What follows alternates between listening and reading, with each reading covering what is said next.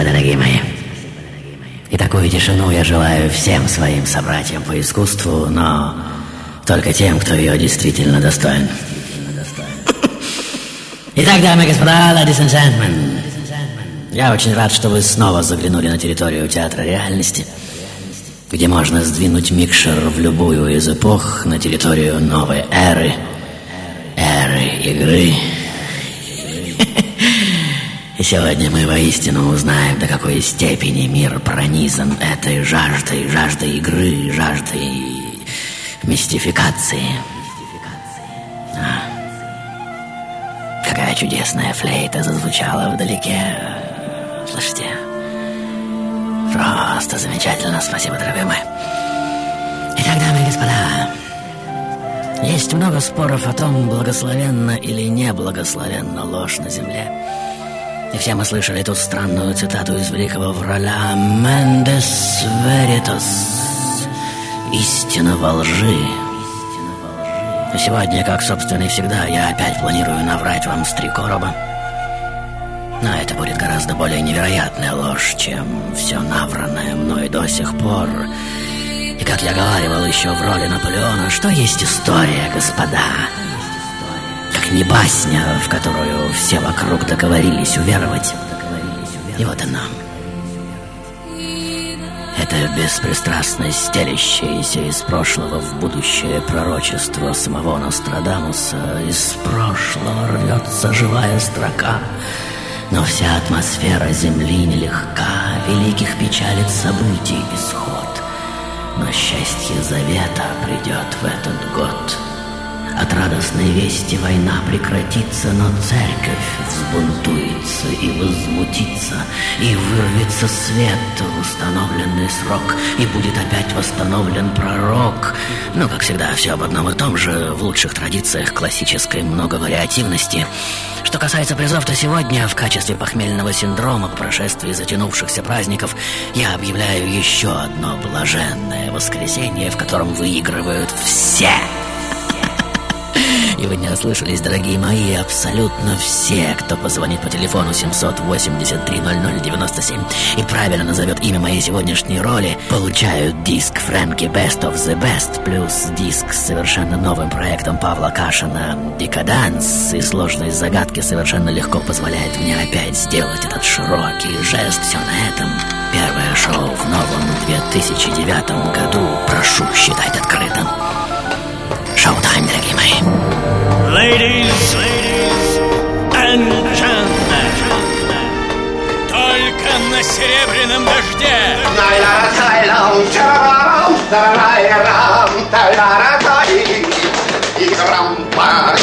Это означает, ко мне приходить опасно. Мы начинаем еженедельную серию прямых трансляций из сумасшедшего.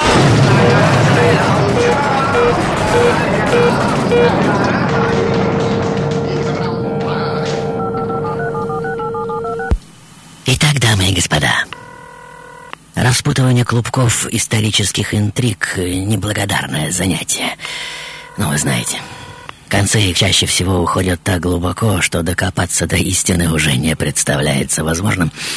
И профессиональная честность обязывает меня с самого начала предупредить всех, что сегодня я предлагаю вам букет стопроцентных гипотез, в которые верить или не верить, э, выбор будет предоставлен вам. Мастер, э, будьте добры, пусть зайдет солнце.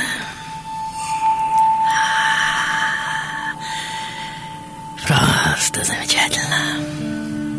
И тепло уже скользит по нашим лицам, как все мы чувствуем. Забитый трюк, понимаю. И, как говорится, сколько можно показывать всем нам одно и то же кино, верно? И тем не менее, уже за 10 тысяч лет до Рождества Христова мы находим в хрониках свидетельство поклонения этому божеству всех божеств. И вот мы уже обнаруживаем себя на территории Древнего Египта, как вы видите. И уже наблюдаем, как древний народ празднует рождение великого гора, и это потрясающий спектакль, согласитесь написанный по лучшим законам классической драматургии. У Гора есть непримиримый враг по имени Сет, но вы видите олицетворение так называемого мрака и всяческого зла. И каждое утро Гор одерживает над ним победу, но к вечеру Сет встает из праха и ставит на колени самого Гора, отправляя его в подземное царство. И в стенах храма Серебряного Дождя опять становится непроглядно темно. Просто замечательно. Итак, дамы и господа, история этого бога просто удивительна. Он рождается 25 декабря от Девы Изиды. Возможно, вы знаете. Когда это происходит, на востоке загорается звезда. Вон она. Вон, вон, вон, видите? С ее помощью три царя найдут место рождения будущего спасителя. И вот в возрасте 12 лет Гор уже учит детей. В 30 принимает духовное посвящение от пророка по имени Анук.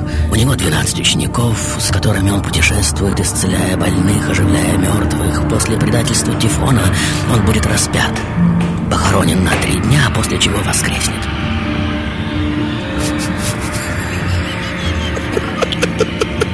И все вы, конечно же, уже замечаете, что эта жизнь очень уж напоминает жизнь другого крайне популярного персонажа из религиозного пантеона, верно? Я скажу вам еще больше. В историях других богов, которых прямо сейчас перед вами я сыграю в так называемом блиц-исполнении, вы найдете на удивление сходные черты. И воистину есть в мире вещи, которые лучше было бы не знать. Итак, дамы и господа, вот из затемненных стен офиса Серебряного Дождя уже выходят один за другим эти величественные персонажи. Греческий бог Дионис, рожденный, обратите внимание, девой 25 декабря. После 30 лет в этой своей роли я буду много путешествовать и учить людей, буду творить чудеса, превращать воду в вино, ходить по воде. Меня будут называть царем царей, единородным сыном Божьим, альфой и омегой. После смерти я пробуду в могиле три дня и затем воскресну. А вот и фригийский Атис. В этой роли я буду рожден Девой Наной. Опять же, 25 декабря. Много путешествую в окружении 12 учеников. После распятия, пробыв в могиле три дня, э, воскресну. А вот и Кришна. Рожден девой по имени Деваки. О моем приходе в этой роли возвестит звезда на востоке. Вот она, вон, вы. Я творю множество чудес, после смерти воскресну. Вот я в роли персидского Митры. Рожден девой... Э, правильно, 25 декабря. У меня 12 учеников, меня называют истинной светом. После смерти я захоронен на три дня, после чего... Совершенно верно. Ну и, наконец, вот я рожден уже Девой Марией. Мое место рождения знаменуется звездой на востоке. По ней меня находят так называемые три волхва. В 12 я учу детей, в 30 крещен Иоанном Крестителем. У меня 12 учеников, с которыми я путешествую, творя множество чудес, воскрешаю мертвых, превращаю воду в вино, и где-то мы это уже слышали, верно? После предательства Иуды я буду распят, похоронен на три дня, и, как все мои предшественники, вознесусь на небо.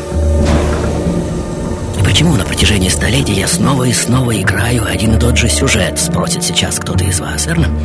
Неужели воображалки не хватает? Но снова и снова один и тот же сюжет. Почему обязательно рожден девой? Почему именно 25 декабря? Почему после смерти обязательно воскресаю? И самое странное, если речь сегодня зашла обо всем об этом, то в какой роли? Я сегодня ваши версии, дорогие мои, ваши версии. Мы начинаем еженедельную серию прямых трансляций selon des plans из сумасшедшего mystère. дома. La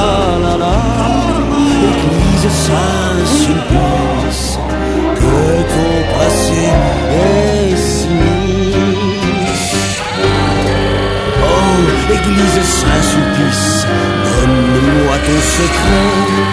Pourquoi es-tu si attirante Tu es comme la féminité. La la la la, Église Saint-Sulpice, que ton passé est sinistre.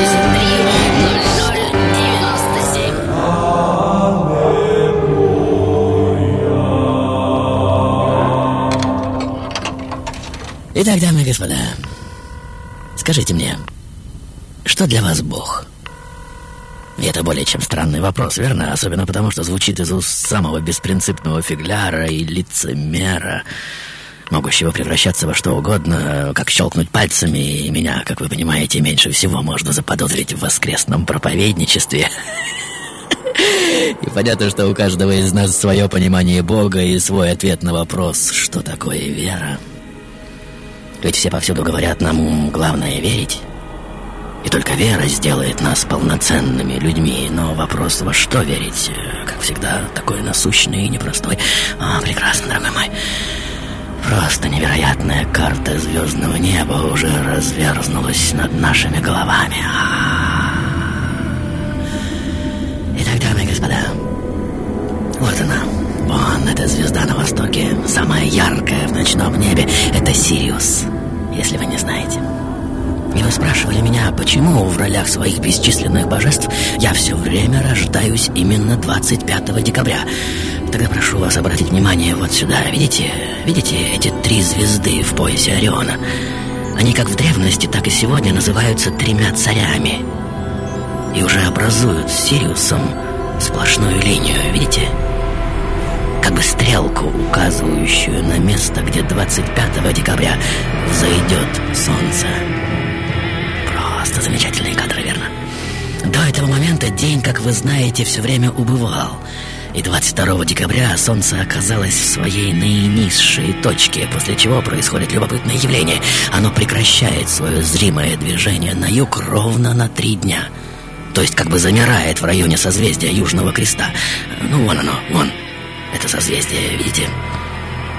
И после этой передышки, то есть 25 декабря, Солнце снова поднимается на 1 градус севернее, и с этого момента начнется так называемое удлинение дня, ну, то есть новый цикл.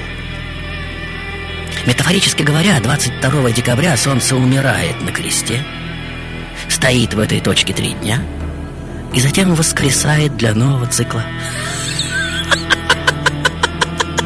И все это звучит так удивительно просто, верно? А теперь о 12 учениках, что сопровождают э, всех моих богов э, в их путешествиях. Это, конечно же, 12 созвездий. Ну, дураку понятно. И в окружении которых Солнце странствует по годовому циклу, возрождая природу из мертвого, замерзшего состояния зимы, превращая воду в вино, плодоношения и так далее и тому подобное. Ну, то есть совершая множество чудес. И получается, что крест — это совсем не символ христианства но языческое представление зодиакального круга, вот и все. И мысль, как ловко нас сегодня дурят, уже закрадывается в чьи-то головы, верно? Но это еще не обман, дорогие мои. Это, извините, астрономия. А вот обман начнется чуть ниже по течению, и кто-то из ученых в своем более чем циничном стиле уже прорывается в эфир, как вы слышите, и говорит «Хоть убейте, я не могу найти в христианской доктрине большего, чем забавную пародию на языческое поклонение Солнцу. Ведь что, по сути, произошло? На определенном историческом витке, в силу определенных политических обстоятельств, умные и довольно прозорливые правители взяли основной языческий символ солнце, спустили его на землю и стали поклоняться ему как Богу. Вот и все. Ведь в мифе об Иисусе Христе нет ничего оригинального. Этот миф стопроцентный плагиат. И идея непорочного зачатия точно так же, как и сюжет Великого потопа, причем вместе с ковчегом и даже свернувшимся на корабль голубем, более трехсот раз упоминается в разных периодах человеческой культуры, не говоря уже о десяти заповедях легендарного Моисея, что целиком взяты из 125 главы египетской книги мертвых и бла-бла-бла, бла-бла-бла. Именно здесь, как вы понимаете, и начинается интрига всей моей дальнейшей и более чем еретической мистификации. Мастер, мастер, сбиваем тему, и, как всегда, интересно, как мне удастся выкарабкаться из того предельного сомнения и цинизма, в которое с самого начала я умудрился запихать как себя,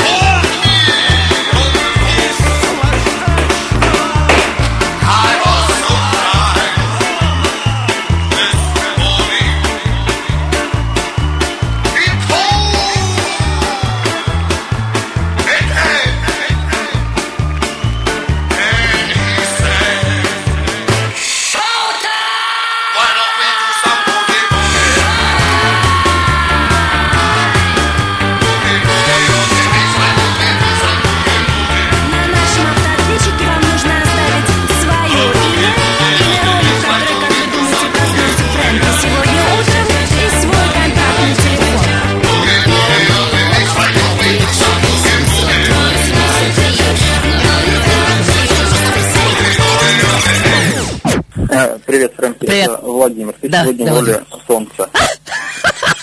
Такого еще не было. Фрэнки, Да. это Владимир из Да, города Владимир. Кишинева. Так. Э, я думаю, что сегодня ты в роли солнца. Yes! Привет, Фрэнки, это Геннадий. да, Ген. Сегодня ты один из персонажей Святой Троицы, Сын Божий. Ну, все в одном порядке. Итак, дамы и господа. Сегодня мы взяли курс в океан более чем спорной темы. И мало того, что это, несомненно, океан, но он еще и постоянно бушует невероятным количеством точек зрения, и особо впечатлительных я прошу немедленно вырубить себя или приемник, так как в свете последних гипотез и под давлением так трудно опровержимых фактов вашей вере, если таковая еще имеется, ох, как трудно будет сегодня устоять. Маэстро, пожалуйста, не дрожите такой крупной дрожью, это меня отвлекает. В конце концов, это прямая трансляция сумасшедшего дома, и я уверен, что никто из зрителей не относится к моим словесным выкрутасам настолько серьезно, чтобы действительно озаботиться вопросами, что такое Бог и вера и бла-бла-бла, бла-бла-бла. Возможно, кто-то из вас э, знает даже о версии так называемых психоаналитиков, что наша привязанность к той или иной религии уходит корнями никуда бы то ни было, но просто в наше детство. Если мы выросли, например, в семье с авторитарным отцом, с подавленной матерью, то нашим религиозным пристрастием, скорее всего, станет католичество или иудаизм с их жесткой авторитарной иерархической структурой.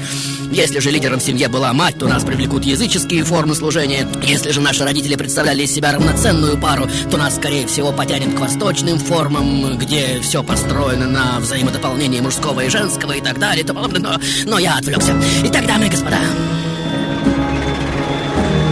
своей сегодняшней роли, согласно официальной версии, я рождаюсь в 1090 году. В некоем крайне законспирированном аббатстве, в котором размещен орден так называемых монахов-августинцев, что в 1118-м уже создают так называемое рабочее крыло своей организации Орден нищенствующих рыцарей. Это воинственно-религиозное подразделение призвано найти очень важные документы, затерянные где-то в глубине веков, а точнее зарытые под руинами храма Ирода, что позднее был возведен на останках храма царя Соломона. Важно сказать, что документы эти по сюжету сегодняшней истории обладают такой невероятной силой, что официальная церковь готова отдать за них все, что угодно. И вот девять рыцарей ордена уже прибывают на святую землю, как вы видите, и просят царя Балдуина II разрешить им обосноваться в конюшнях старого храма, ибо слишком бедны, чтобы оплатить более дорогостоящее пристанище. Царь дает добро, и, поселившись прямо под руинами храма, рыцари более девяти лет долбят горную породу, как вы видите, и в конце концов находят склеп с секретными документами. И вот, узнав о том, что тайна готова перестать быть тайной, папа Иннокентий II, желая заткнуть им рот, тут же делает ордену невероятный подарок, наделяя его так называемым законом в себе. И с этого момента простой рыцарский орден уже превращается в так называемую автономную армию, в дела которой не могут вмешиваться ни короли, ни прилаты, ни кто-либо еще. И вот некогда бедные рыцари уже обзаводятся громадными земельными владениями в десятках стран. Их финансовые возможности настолько велики, что они легко кредитуют обанкротившиеся королевские семьи. Филипп II Август доверяет им исполнение функций Министерства финансов, и один из ключей от Иерусалимской казны также хранится у них. Но к 1300 году терпение церкви иссякает, и папа Климент V решает положить конец этому беспределу. Вырабатывает хитрый план по уничтожению заговорщиков, экспроприации их богатств, самое главное, захвата так называемых компрометирующих церковь документов.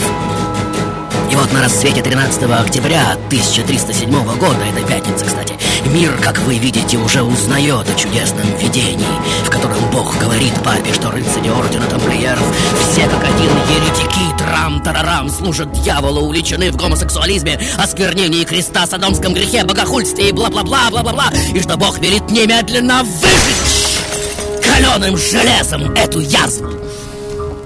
И вот по всей Европе уже веется пепел сгоревших на кострах легендарных тамплиеров, но рыцари не были бы рыцарями, верно? Если бы выдали так называемую тайну тайн.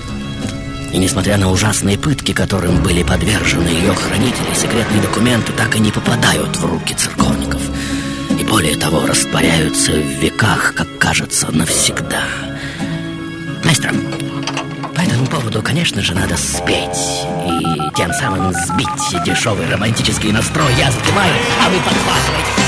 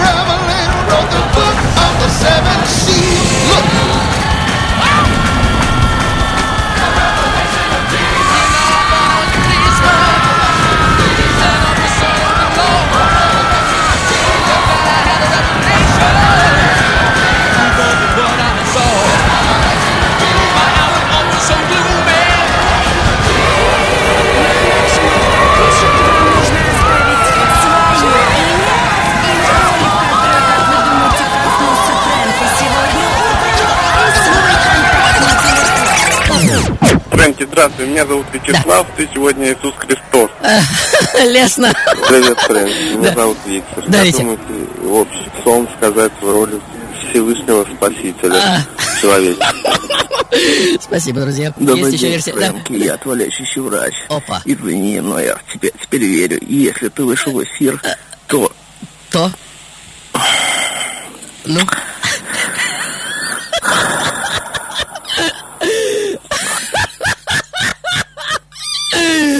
Итак, дамы и господа, почему все-таки что-то одно вызывает у нас доверие, а что-то другое нет? И почему так много современных историков называют христианство главным мошенничеством нашей эры? Почему? Почему? И почему так много современных людей не хотят даже задумываться о том, что такое вера, невольно отождествляя понятие «Бог» с дискредитировавшим себя понятием «церковь».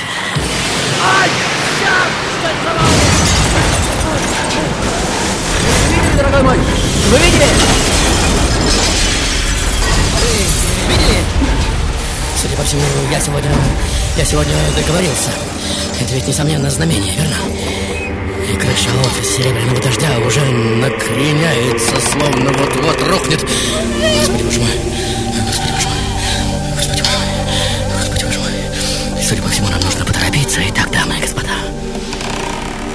Сегодня идет о невероятной и просто умопомрачительной тайне, обнародования которой так страшится католическая церковь.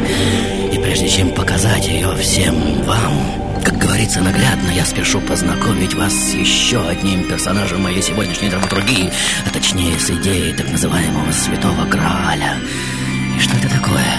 Спросит сейчас кто-то из вас. По первой версии, это чаша, из которой причащались ученики Иисуса на Тайной вечере, и в которую после распятия были собраны несколько капель его крови, ну, вы знаете.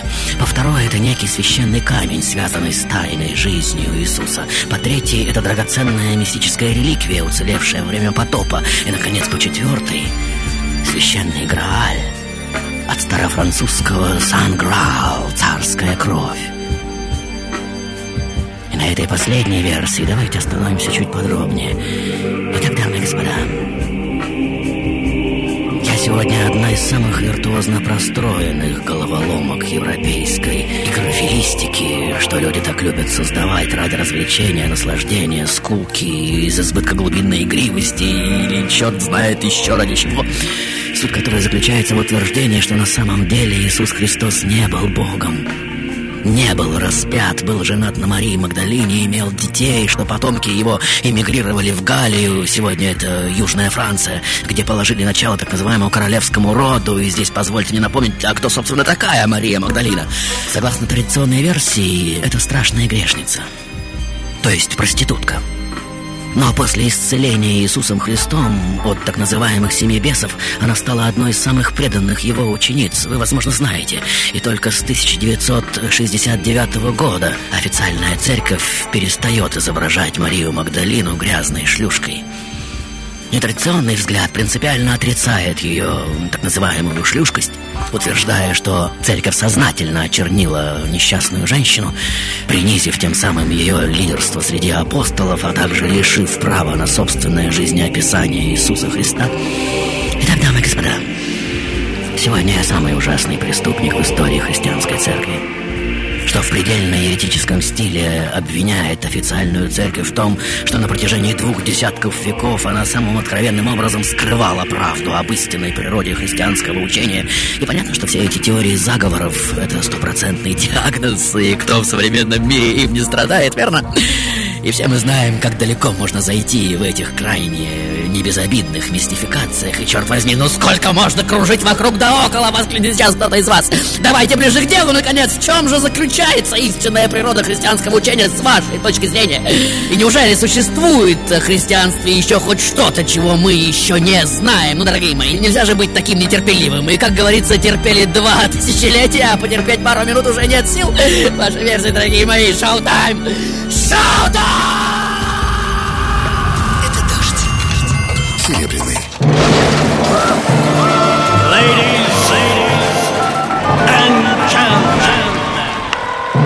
Каждое воскресенье мы начинаем еженедельную серию прямых трансляций из сумасшедшего дома. А, Привет, Фрэнки, с Новым годом тебя. Спасибо, Может быть, взаимно. сегодня ты в роли Дэна Брауна? Дэна Брауна ближе, ближе, ближе, но конкретнее, конкретнее. Меня зовут Анна. Святая Анна, прекрасно. Дальше. Привет, Фрэнки. Я думаю, что ты сегодня основатель ордена тамплиеров. Зовут... А кто? Запутал я сегодня всех. Итак, дамы и господа, цель моего сегодняшнего существования более чем возвышенна. Включая сохранение династии Иисуса Христа, что дала основу роду первых французских королей, восстановление этой династии на троне, не говоря уже о создании политико-экономического конгломерата европейских государств как альтернативы существующему Евросоюзу и бла-бла-бла, бла-бла-бла. И за последние два десятка лет на эту тему написано просто неисчислимое количество книг, э, в которых со всех сторон рассматривается это многоликое и до безумия многовариативное, в лучших традициях теории игр Джонни Нэша, версия жизни главного персонажа в театре европейской культуры. И, по словам моих более чем агрессивно настроенных оппонентов, вся эта еретистика является собой более чем циничную попытку коммерческой эксплуатации так называемых оккультных тем. И, тем не менее, есть во всей этой истории что-то, что продолжает засаживать в головы жителей мира шипы так называемых возвышенных сомнений и увлекает за и сквозь ограды зарешоченных официальных версий. И кто-то уже не может спокойно сидеть и уже встает со своего места и начинает ходить взад-вперед по комнате, по большому счету вокруг чего весь шум. Ну, был Иисус Богом или не был, ну какая разница, как какая? Ведь это же все меняет. Да что меняет-то? Вы что, действительно верили в то, что Библия была прислана нам с небес по факсу или e-mailом? Что эту историческую хронику смутных времен создал не человек, орет один из ученых, что текст Библии не прошел через бесчисленное количество переводов, дополнений, подгонок, подправок и надпорт из-за переделок? Нет, конечно же, Иисус мог быть реальной исторической фигурой, никто не спорит мог обладать огромным влиянием, и, скорее всего, так оно и было, и, возможно, даже это был самый харизматичный лидер в мировой истории, что имел полное право претендовать на трон, как, собственно, в свое время и египетский Гор, и индийский Кришна, греческий Дионис, Митра или Атис, и еще несколько сот других божеств, рожденных Девой 25 декабря, всю жизнь совершавших чудеса в окружении 12 учеников, потом распятых на созвездие Южного Креста и через три дня вознесшихся на небо. И давайте, наконец, посмотрим фактам в глаза. Ни один историк, живший во времена Христа, даже не упоминает его имени. Почему? И понятно, что в это время официальной религией Рима было поклонение Солнцу. И языческие священники могли что-то замалчивать, но не до такой же степени. Но если его действительно не было, то почему через три столетия после распятия число последователей этого бога уже достигает той критической массы, что христиане и язычники начинают даже задирать друг друга, и Риму уже начинает грозить так называемый раскол на два отдельных государства?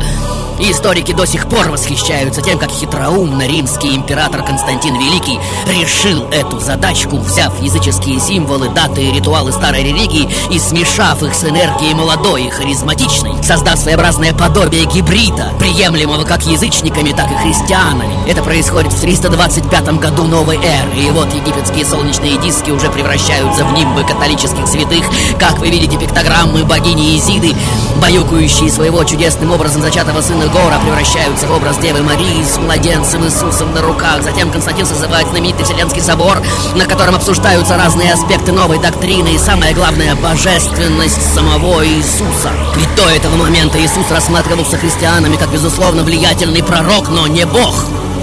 И только на Вселенском соборе Христос становится Сыном Божьим, причем в результате простого голосования. Ой, зачем это было сделано? Вот вопрос. Да черт возьми, опять вмешивается наш неуравновешенный историк. Ну сколько можно корчить из себя дураков? Таким образом был создан официально утвержденный канал для общения с Божественным. Римская католическая церковь. Верховный орган на земле, имеющий право в политических целях трактовать Слово Божье. Вот и все! Но это же не так плохо, вмешивается в разговор другой. А я и не говорю, что это плохо, продолжает первый. И на определенном историческом этапе это был более чем необходимый ход. Миру нужно было подарить новую игру, и она была подарена. И кто знал, что под влиянием экспроприации прав на трактовку Слова Божьего в дальнейшем распутается такой страшный клубок всех этих крестовых походов, бесчисленных религиозных войн, инквизиций. И имя Иисуса будет погребено под невероятным количеством золота и крови. Маэстро, ну ты не будешь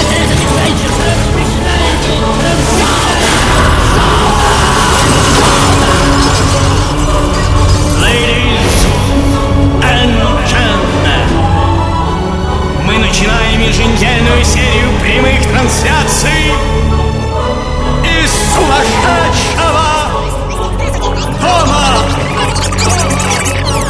Алексей, вы сегодня в роли ужасного сомнения. Это Григорий. Я думаю, папа Иоанн четвертый. Сегодня в роли антихриста. Здравствуй, Фрэнки. Может быть, ты сегодня в роли Кода да Винчи? Это произведение Код да Винчи. Здравствуй, Фрэнки. Сегодня ты в роли Дэна Брауна. Или Леонардо да Винчи. Здравствуй, Фрэнки, это Владимир. Я думаю, что ты сегодня Дэн Браун. Фрэнки, меня зовут Оксана. Я думаю, ты сегодня Леонардо да Винчи или автор книги э, Дэн Браун. Алло, Фрэнки, ты сегодня профессор Лэнгдон из э, книжки Код да Винчи Дэна Брауна. Нет, Фрэнк, еще раз. Ну, конечно, это, это Геннадий. Первый мой ответ был неправильный. Э, все-таки я думаю, что ты сегодня в роли святого Грааля. А, Фрэнки, а может быть сегодня ты женское начало? Фрэнки, да этот эфир покруче, чем на зеркале. Колись, Фрэнки, пока, Лена. Меня зовут Игорь. Сегодня ты Бернар Клервоский. Фрэнки, здравствуй. Меня зовут Вячеслав. Ты сегодня Иисус Христос. Привет, Фрэнки. Сегодня ты Дэн Браун. Алло, Фрэнки, сегодня ты Жак де Моле, великий патриарх, э, Игорь Рязань. Может быть сегодня ты в роли Дэна Брауна? Я думаю, это святой Бернард. А, Фрэнки, привет. Возможно, ты автор книги Код да Винчи, Дэн Браун. Добрый день, это Александр. Я считаю, что ты сегодня код да Винчи. Код да Винчи. Джон Буллок, доктор наук кафедры сравнительной религии Университета МУЗ, США. Сегодня люди уже не хотят отождествлять свою жизнь с одной единственной ролью. Им нравится фантазировать и пробовать себя в новых ролях. Сумасшедший Фрэнки — это образ современного играющего мира. Глядя на игру Фрэнки, мы как бы смотримся в зеркало. Ladies, ladies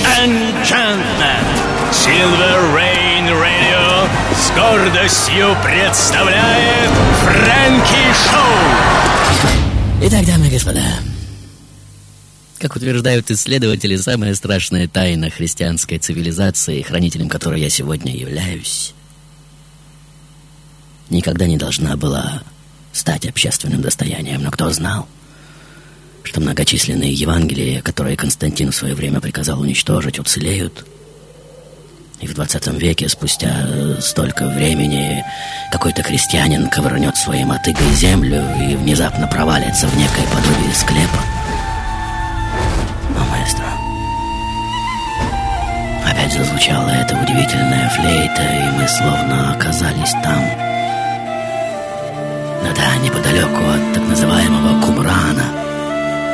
Прямо напротив знаменитых пещер Иудейской пустыни из которых в 1950-м уже выносят так называемые свитки Мертвого моря. Да-да, вот они. Вот. Эти рукописные документы, содержащие, как утверждают ученые, альтернативные версии текстов Нового Завета через пару лет они заставят человечество коренным образом пересмотреть взгляды на традиционное христианство. И вот один французский мечтатель Пьер Плентарт – что всю свою жизнь лелеял фантазию о происхождении из рода затерянных в веках династии первых французских королей мировингов, подпав под влияние зашифрованных пергаментов, то ли в силу авантюрности характера, то ли из природной игривости уже придумывает изумительную мистификацию, что династия мировингов на самом деле не затерялась во времени – и в 1956 году он уже создает некое тайное общество, которое называет в честь обычной горы, кстати. Это общество должно было просто хранить тайну живой династии французских королей, потомкам которых Плантерт себя возомнил. И вот он уже сочиняет историю этого общества и так увлекается этим, что с помощью умелых шифровальщиков даже подделывает специальные пергаменты, якобы ведущие к некому сокровищу. И в 80-х годах 20 века в свет уже выходит мировой бестселлер британских исследователей Майкла Беджента и Ричарда Ли «Святая кровь и священный Грааль», в которой линия мировингов уже связывается с родословной самого Христа, и идея эта уже награждается титулом самого громкого академического скандала 20 века века и так некогда скромный самообман разрастается и заполняет собой весь мир. И к людям уже возвращается, как говорят повсюду, совершенно иной Христос.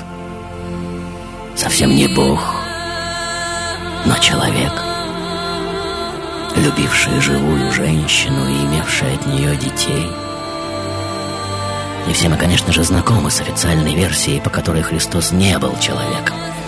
Что он как бы принял человеческий облик просто ради эксперимента, чтобы прожить жизнь своего собственного творения, человека, и познать все сопутствующие этой жизни муки, одиночество, горечь, отчаяние, разного рода несправедливости и унижения. И в конце этого эксперимента он, конечно же, поймет, оправдает и, более того, искупит грех своего собственного творения. Идея, конечно же, невероятно красива, верно? Но если целью Христа было познать природу человека, то как он может утверждать, что сделал это, будучи лишенным двух основных аспектов человеческой жизни? Любви к земной женщине и счастья отцовства. М? И можно ли, исключив эти две составляющие, сказать, что Иисус до конца познал жизнь человека? Сегодня не только идея божественности Иисуса подвержена сомнению, но и идея его реального существования вообще. И понятно, что для кого-то Бог — это высший разум, для кого-то источник всего, для кого-то высшая любящая сила, Бог-творец, природа, абсолют, абсолютная истина, высшая душа и так далее и тому подобное. А имена Бога можно вообще перечислять бесконечно, а кто-то в неописуемом трепете замирает перед легендой о некоем священном Граале и уже складывает руки на груди, умиляясь образом коленопреклоненных рыцарей некоего таинственного ордена, что несут через века свою величественную тайну. И, как говорится, а я-то думал, что все это выдумки, сказки какого-то сумасшедшего француза. И, возможно, уже завтра этот кто-то откроет утром глаза и увидит, что все в этом мире пронизано столь возвышающей его сердце идеей союза мужского и женского исполнена великой способностью женщины дарить жизнь и величественно благородной способностью мужчины эту жизнь защищать. Иногда ценой своей собственной. И лучшего образа Бога для себя уже не найдет. Самое забавное во всем этом, в какие бы одежды мы не рядили Бога 25 декабря каждого года перед нашим очарованным взглядом снова разверзнется занавес, и мы опять увидим одну и ту же пьесу, как у некой девы снова родится божественный чудо-мальчик. А на востоке снова загорится звезда, ну, та самая, вон она, вон, видите? три царя снова будут скользить по небосклону, чтобы указать притихшим зрителям, где прямо сейчас произойдет самое великое чудо из чудес.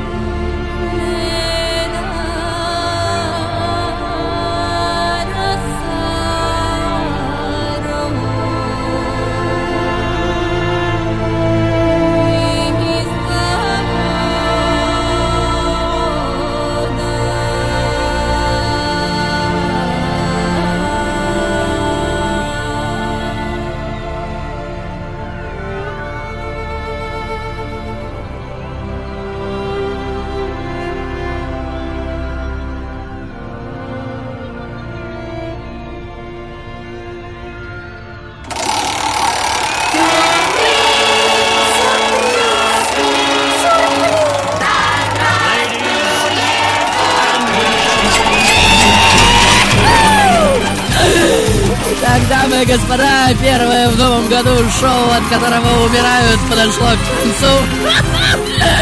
И сегодня я вас всех действительно запутал и расколол голову на два полушария. И все, кто произнес, будьте внимательны, два таинственных слова «приорат Сиона», а таких было целых четыре человека, обозначающих тайную организацию, чье значение хранить секрет священного Грааля, получают от меня диск Best of the Best, плюс диск с совершенно новым проектом Павла Кашина «Декаденс», что объявится в продаже только через пару месяцев. И всех, кто захочет продлить сегодняшнее путешествие, приглашаю на странице романа-бестселлера Дэна Брауна «Код да Винчи», побившего все рекорды по продажам. Но это, как вы уже поняли, в большей степени авантюрно-литературная игра, грандиозная мистификация, на которую купились почти 50 миллионов читателей. В любом случае, еще еще раз, все, кто назвал ответ «Приорат Сиона», прошу по адресу Петровско-Разумовская аллея, дом 12 метро «Динамо», в ближайшую пятницу с 17 до 20. Все же, кто не угадал, но кому по-прежнему очень хочется выиграть мои рождественские подарки, заходите по адресу www.silver.ru на мой форум. Там в разделе Frankie News вы найдете так называемый Фрэнк Сворд, составленный Татьяной Орловой по ролям Фрэнки, и разгадав его, вы также становитесь обладателем моего приза. Имена победителей прозвучат 25 января. Будьте внимательны. Напоминаю также, что 2009 год объявлен годом Фрэнки. Годом игры. Уверен, вы об этом слышали. Кем объявлен, неважно. Главное, что объявлен. Теперь прощайте. С Новым годом, дорогие мои, и прошедшими Рождествами всех вас. До встречи в следующей жизни. Шоу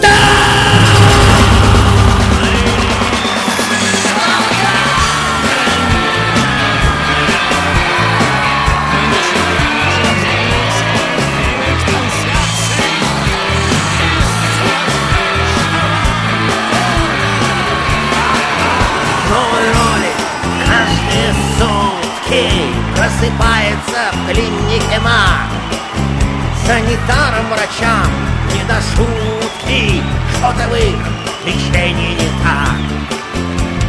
Фрэнки сражает сознание Свою маску мешаешь с лицом.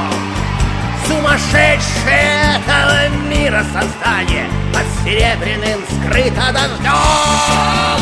Так какой-то болезни театра и в опасности наша земля И не сильно тут даже наука Вот так что